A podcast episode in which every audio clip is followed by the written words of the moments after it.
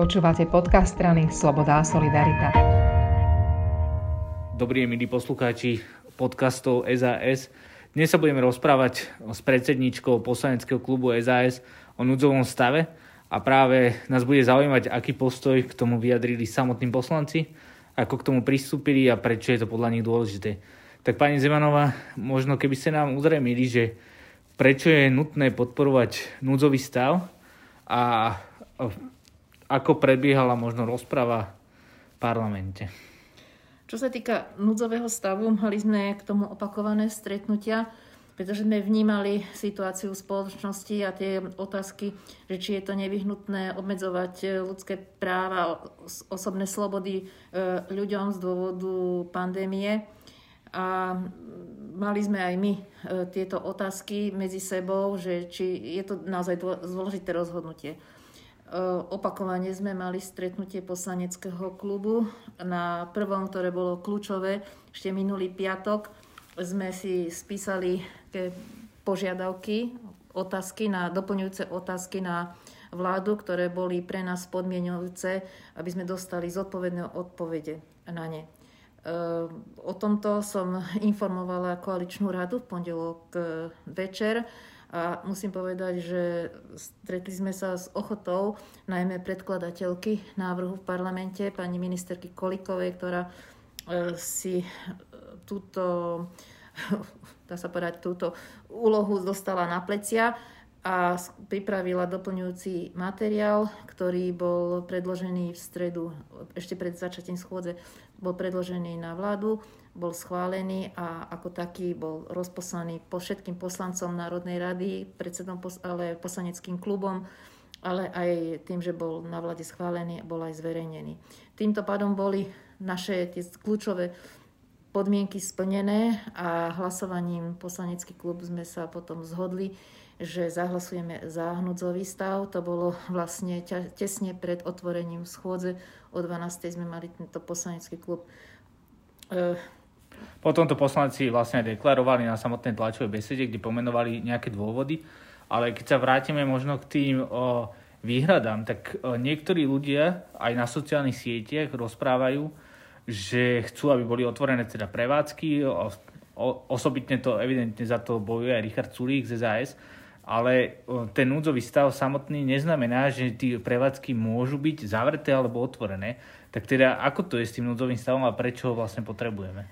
Núdzový stav je dôležitý najmä pre e, poskytovanie zdravotnej e, pomoci, starostlivosti a, a úloh, ktoré musia zabezpečať domovy sociálnych služieb. Preto je to kľúčové, aby mohla byť v rámci vyhlásenia nejakej hospodárskej mobilizácie uložené úlohy e, lekárom a zdravotníckým zariadeniam. Bez toho by sa to vlastne nedalo. Núdzový stav nie je potrebný na to, aby boli otvorené alebo zatvorené prevádzky alebo nebudú aj kostoly.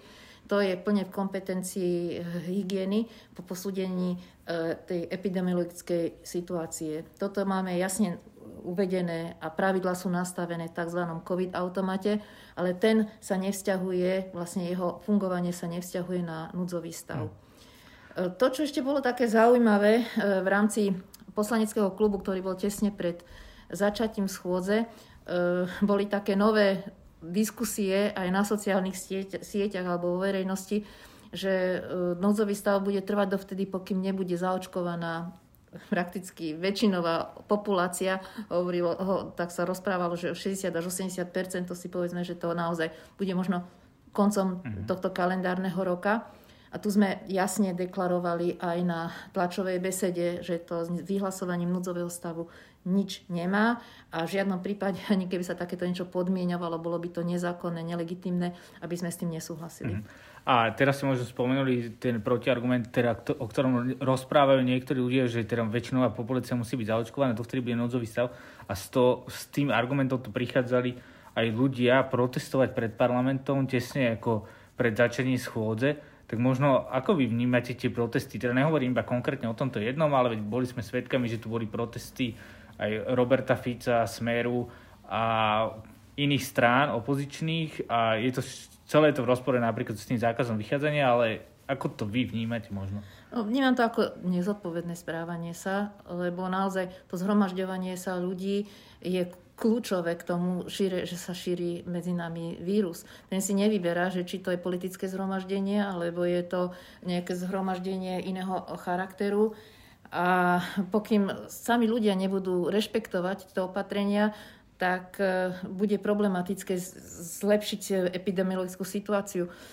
E, medzi odborníkmi počúvame aj na tom stretnutí, čo mal pán premiér, návrhy na tvrdý lockdown, že na tri týždne všetko úplne zatvoriť, zamknúť. Aj ekonomiku.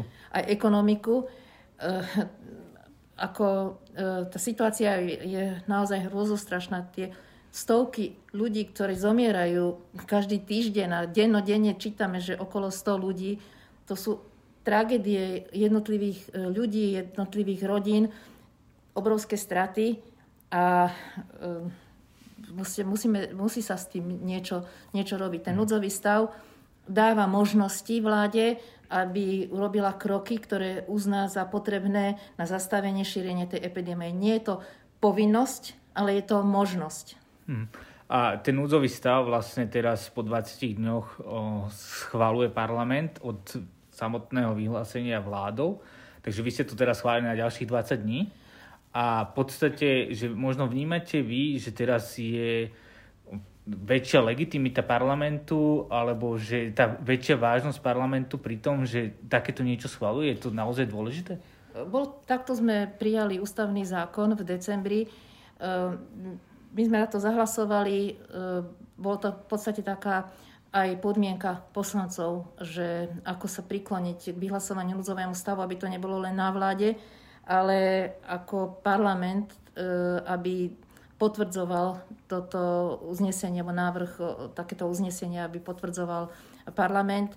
Myslím, že je to správne, lebo je to také dvojstupňové potvrdenie tak závažnej situácie, ako je možnosť obmedzovať e, práva a osobné slobody ľudí. Je to takto správne. Na pôde parlamentu je možná otvorená rozpráva e, poslancov koalície aj opozície, čiže naozaj je to taký verejný dišpurc, kde vlastne ľudia môžu počúvať argumenty za aj proti. A je asi dôležité povedať, že ten núdzový stav bol teraz schvál, predlžený o ďalších 20 dní vďaka parlamentu? Uh, nie je to, teraz nie je to presne 20. deň, ale 19. Ale... februára bol e, vyhlásený a vlastne je na 40 dní. Uh-huh. A v zákone je, že do 20 dní od vyhlásenia od platnosti toho nového núdzového stavu musí potvrdiť parlament. Uh-huh. Čiže vlastne teraz bude platiť tých 40 dní od toho prvého dňa, ktorým bol vyhlásený. A ak bude tá situácia napovedať, že treba opätovne predlžiť, vláda musí prijať nové uznesenie a znovu bude platiť tento mechanizmus. Mhm. Ale zrejme k tým, že to ide do parlamentu, tak vláda musí prijať oveľa o, ťažšie kalibre pri argumentáciách. Musí aj teraz ministerka spravodlivosti viac argumentovať, poslanci sa evidentne viacej vypitujú, ale ešte jedna zaujímavá vec, ktorá sa spojila s týmto hlasovaním bolo to, že do poslednej chvíle ako keby sa nevedelo, že či bude dosť poslancov, pretože niektorí boli v karanténe, niektorí boli v kontakte, teda preventívna karanténa, tak možno ako na toto pozeráte, vy ste predsednička poslaneckého klubu a teraz odpovedáte za poslancové zájsť, tak je to naozaj veľmi ťažká situácia? Tá situácia je naozaj veľmi komplikovaná. Nie sme očkovaní, to si treba tiež povedať, že, že sedíme tu v 150, takmer by sme mali sedieť jeden vedľa druhého a to šírenie toho vírusu ako, ako keby sa nám vyhýbalo do jesene, ale od jesene naozaj tu sa šíri naozaj koronavírus medzi poslancami veľmi intenzívne. Uh, rokujeme v rámci uh, poslanec, poslancov o prijatí zákona k rokovaciemu poriadku, ktorý by mal byť prerokovaný na marcovej schôdzi, ktorý by umožnil v čase pandémie aj online rokovania a v niektorých prípadoch aj hlasovania e, v, rámci výborov, ale aj parlamentu. Teraz sa vlastne finalizuje ten návrh zákona a predpokladám, že v piatok by mal byť e, pre ten, že predpokladám, že v piatok by mal byť predložený návrh zákona úpravy rokovacieho poriadku do parlamentu, ale bude sa týkať len e, tej časti ako života počas pandémie. Mm-hmm. Tak veríme, že sa to postupne znormalizuje aj život sa vráti pomaly do bežných kolají a tak uvidíme. Každopádne želáme veľa zdravia vašim poslancom a teda aj vám ako šéfke. Ja, ďakujem pekne a, a pevne verím, že aj vďaka takému tlaku aj poslancov nášho poslaneckého klubu e, v prípade, že, že bude mobilizovať ešte viacej členov vlády a ľudí, ktorí na týchto opatreniach pracujú, aby sa naozaj maximum urobilo pre zlepšenie situácie. Sme napomocní a držíme ohromne palce celému nášmu národu, aby sa tá situácia začala zlepšovať. Tak držíme palce a ďakujem veľmi pekne za dnešný podcast. Ďakujem. Majte sa.